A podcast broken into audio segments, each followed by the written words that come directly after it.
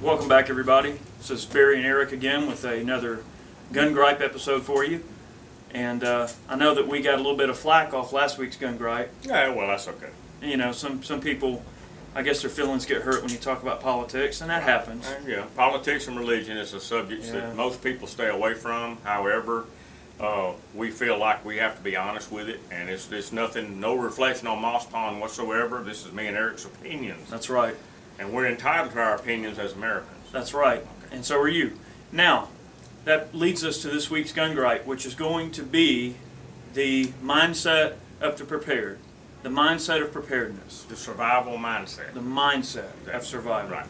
And uh, what we see in all of our, uh, you know, current society and of course in current popular uh, culture, popular media, is that, you know, prepping and survival and all of these factors have kind of taken the mainstream now. It's in the mainstream. But what it comes down to, I guess our gripe is, is that it's really been a mindset for a lot of people, myself and I'm sure Barry included, for many years now. Uh, the whole survival thing is not a new concept. Uh, it's something that has been around for years. Well, I, I'm old enough. I lived through the 70s and the 80s when a lot of people were prepping. Uh, I used to go to uh, survival seminars and so on and so forth. Uh, people would buy guns, ammunition, food, water. What you really need to do to prepare, you need to stock enough food for your family, probably for about two or three weeks. Uh, that'll get you through most crisis. But uh, I went through the uh, the uh, Y2K a Y2K thing where everybody was prepping for the disaster the fall of the world and all this kind of stuff, and it didn't happen. Right. But if you've got uh, if you've got some guns and ammunition, know how to use them. But being prepared is not the main point. Up here is where it takes. You have to have the mindset to survive. If you don't have that, it doesn't matter what kind of equipment you have. Now, people, one thing about self-defense and carrying guns is people don't realize when you carry a gun, it kept it keeps your mind calm. First thing in survival is no panic. You cannot panic in a survival situation. If you have food and water and some supplies for your family and you're able to protect that, your mind is at ease and you can think and you can rationalize what the situation is. It's panic that kills you. That's right. In a survival situation, if you panic, you're going to die. Well, you know, the thing about in a survival situation too, not only is it, you know, panic and those factors causing you to get yourself into trouble, what panic does is it, it makes you make irrational decisions. You, you jump into a decision or you do something based on emotion and fear, and to remove all those factors, it comes down to proper training and the skill sets required to survive with a minimal amount of supplies. And I think that's where the real preppers come into to view. I mean, you look at guys like Cody Lundin. Uh, you know, he is a, to me, a pristine example of a survivalist, naturalist, a prepper. Being able to utilize your natural surroundings to survive is paramount skill to have. You can buy all the gold you want. You can buy silver. You can buy ammo, guns. You can buy food and water. But those things are not going to physically help you survive. It's skill sets uh, that will help you survive. And I know I did a uh, video a few weeks ago called uh, Investments for Preppers, where I talked about some of the ways you can wisely spend your money to prepare for a would-be disaster.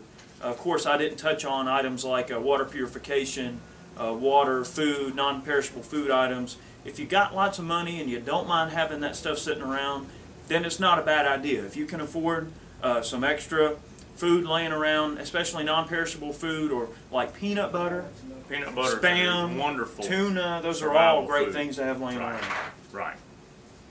Um, but uh, the mindset is what's most important. You can have all the best equipment in the world. If you don't know how to use it, it's useless. That's right. Um, you got to get back to basics. You got to know how to make fire without matches and things like that. You got to get away from the technical part of it. Survival is all primitive. Survival is primitive. There is no there is no technical side to survival.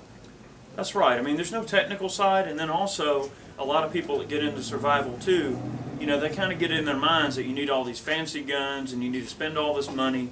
That's just not true. I mean, even the most hardcore survivalist that's looking to have uh, guns in their three-day pack or guns in their in their go bag, well, you know, you can get away with nothing more than a 1022. Now, this particular 1022 is a uh, classic with a straight comb stock and a laser engraving. Of course, this is a uh, little intricate uh, for something you're going to stuff in your bag. I would suggest something like Ruger Takedown model.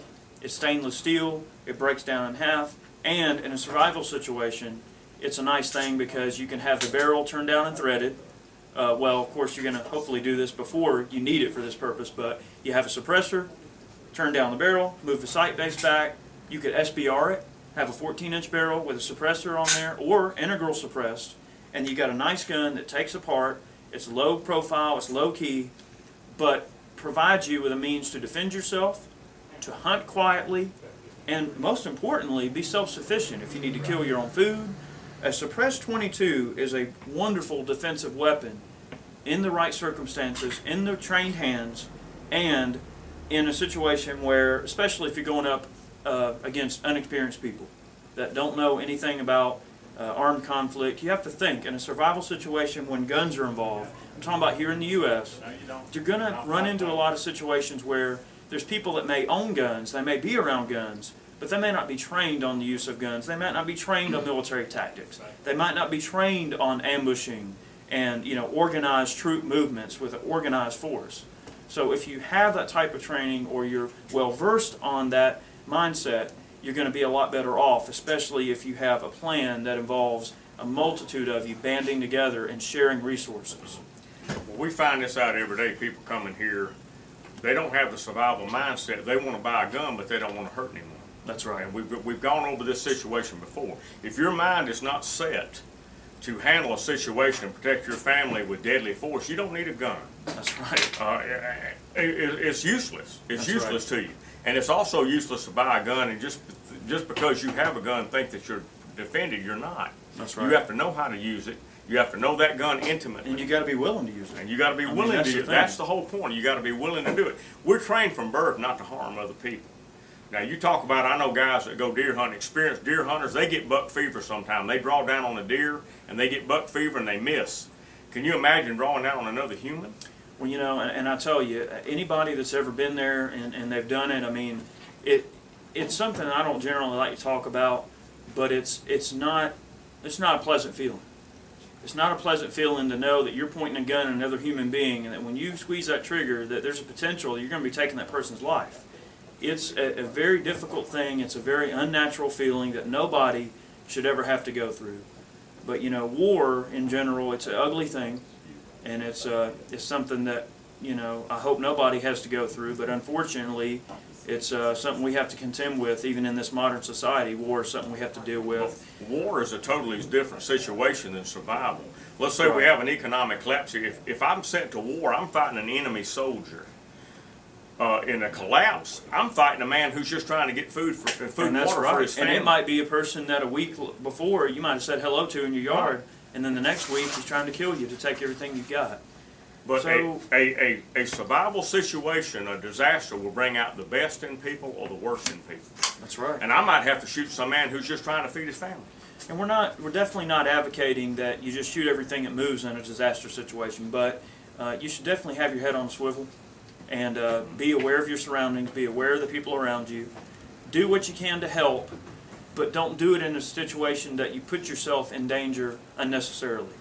Uh, so you have to find a fine line between keeping your distance and knowing when there's an opportunity to lend a hand or, in some cases, depending how enterprising you are, take advantage of a situation. Right. If you know you can get a good trade on something, like I said, trading stock and the investment for preppers video. Mm-hmm. Some of you that are a little more cunning, you might have some trading stock. I mean, some of us, we're capitalists even in disaster situations. That's correct.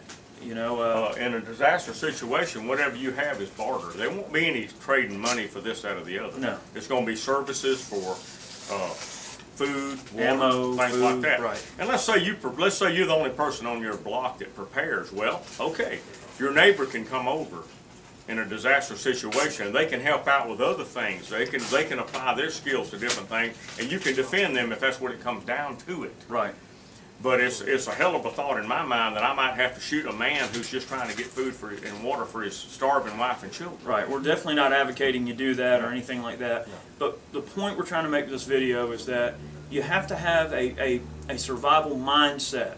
And that comes down to how you prepare, how you train, the level of training you've received, the level of preparation you've made to your, your heart and your mind and everything. And that's, a very difficult thing that I think a lot of us probably haven't considered. You know, But uh, look at this, if, if everybody does a little prep, then it won't be the, it won't be the disaster of, of, of the have-nots and the have-somethings. right. Everybody needs to prep. And if you have a family or you live single or whatever, you need to have some kind of preparation. Well, we're going to be doing some videos uh, at some point in the near future. We're going to cover some of those basic prepper skills that you can utilize to help you. We're going to cover some primitive fire making in some future videos.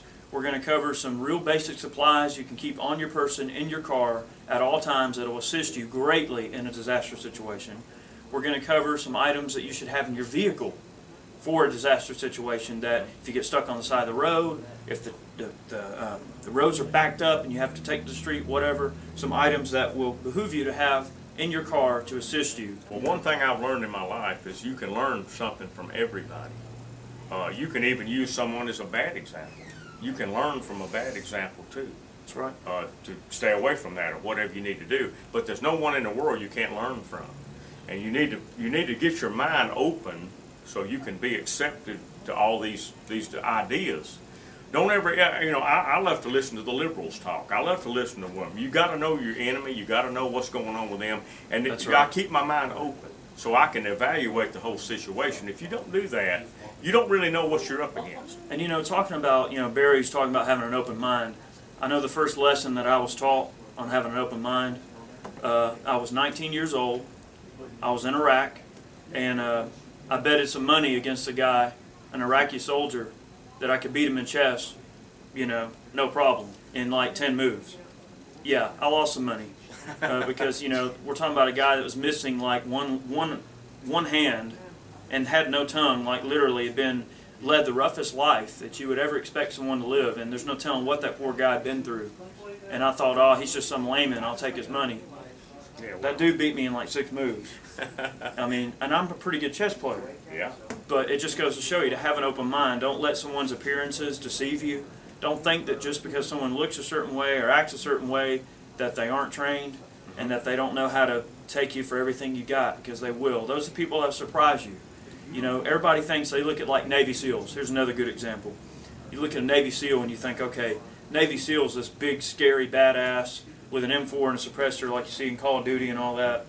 I'm telling you though, most of all the active duty Navy SEAL types that I've ever met will be just the the oddest people you'd ever meet in terms of you would think that they're big and scary, and you meet a Navy SEAL and they're Barry size, and you know weigh less than Barry, and they're fast and they're crazy and they get the job They get done. the you job know? done. So Yeah, don't, yeah, appearances can deceive you. You know, I, I met SEALs over there in Iraq, and I was like, "You're SEAL?" He's like, "Yeah." And you know, some little dude that you look at him and you think, "Oh, I can take him." I promise you, you can't. Yep. Don't even try. but uh, But uh, you know, We were in here one day and two old hillbillies come in, white guys, old dudes about my age with overalls and all this stuff. All they needed was a straw hanging out of their mouth. Yeah. They come in to know if we had 30 aught six in quantity. How many do you want? Oh, we need 10, 10 20,000 rounds. What? Oh yeah, we got uh, we got uh, four or five 1919 machine guns and we fire four or 5,000 rounds a week. And I'm thinking to myself, what in the world? But it turned out they own a strip club up in North Georgia. right? They got money. They got money to burn. Yeah. But you can't never tell from appear. I've got customers coming here, and I think to myself, "Oh God, here we go," and they turn out to be the nicest, most politest, uh, courteous people you'd ever want to meet in your life. You cannot go by. But appearances, the first impression is important. And you know, and they're, and and they're the kind of people like you know Barry's talking about. They're the kind of people that'll pull out a wad of hundred dollar bills Oh, out yeah. of their pocket Oh, and yeah. strip off eight or ten of them, Right. and the wad don't get no smaller. The roll is still that big around. That's right. So So you can't. anyway, getting back to the to the prepper prepper thing. I mean, you just have to, you know, accept people around you, do what you can to help, but keep your distance. Be smart about it. Keep your mind open. Learn what you can. Always constantly strive to do better, and Always- you won't be, yeah. you won't go wrong. and exercise your mind. Get your mind in the improvisational mode because if something happens, you're going to have to improvise. That's right. Uh, imagine a situation where you have to do this or whatever, you don't have the proper tools. Well, what would I do in this situation? And that's what you have to do. You have to open your mind up to improvise whatever you need. Survival is all about improvisation, Adapt and overcome, adapt and overcome, or die. or die. So I think that's gonna be our, uh, our little gun gripe for this week, and we hope y'all tune in again, and may God bless all of y'all. God And, uh, bless. God And y'all all have a nice weekend. We're gonna be closed Saturday and Monday this week, so we won't be back in, uh, work until Tuesday, so. So y'all try to get out and do some shooting videos this weekend. We'll see. Y'all have a safe and happy Labor Day. Yep, Thank you now. right.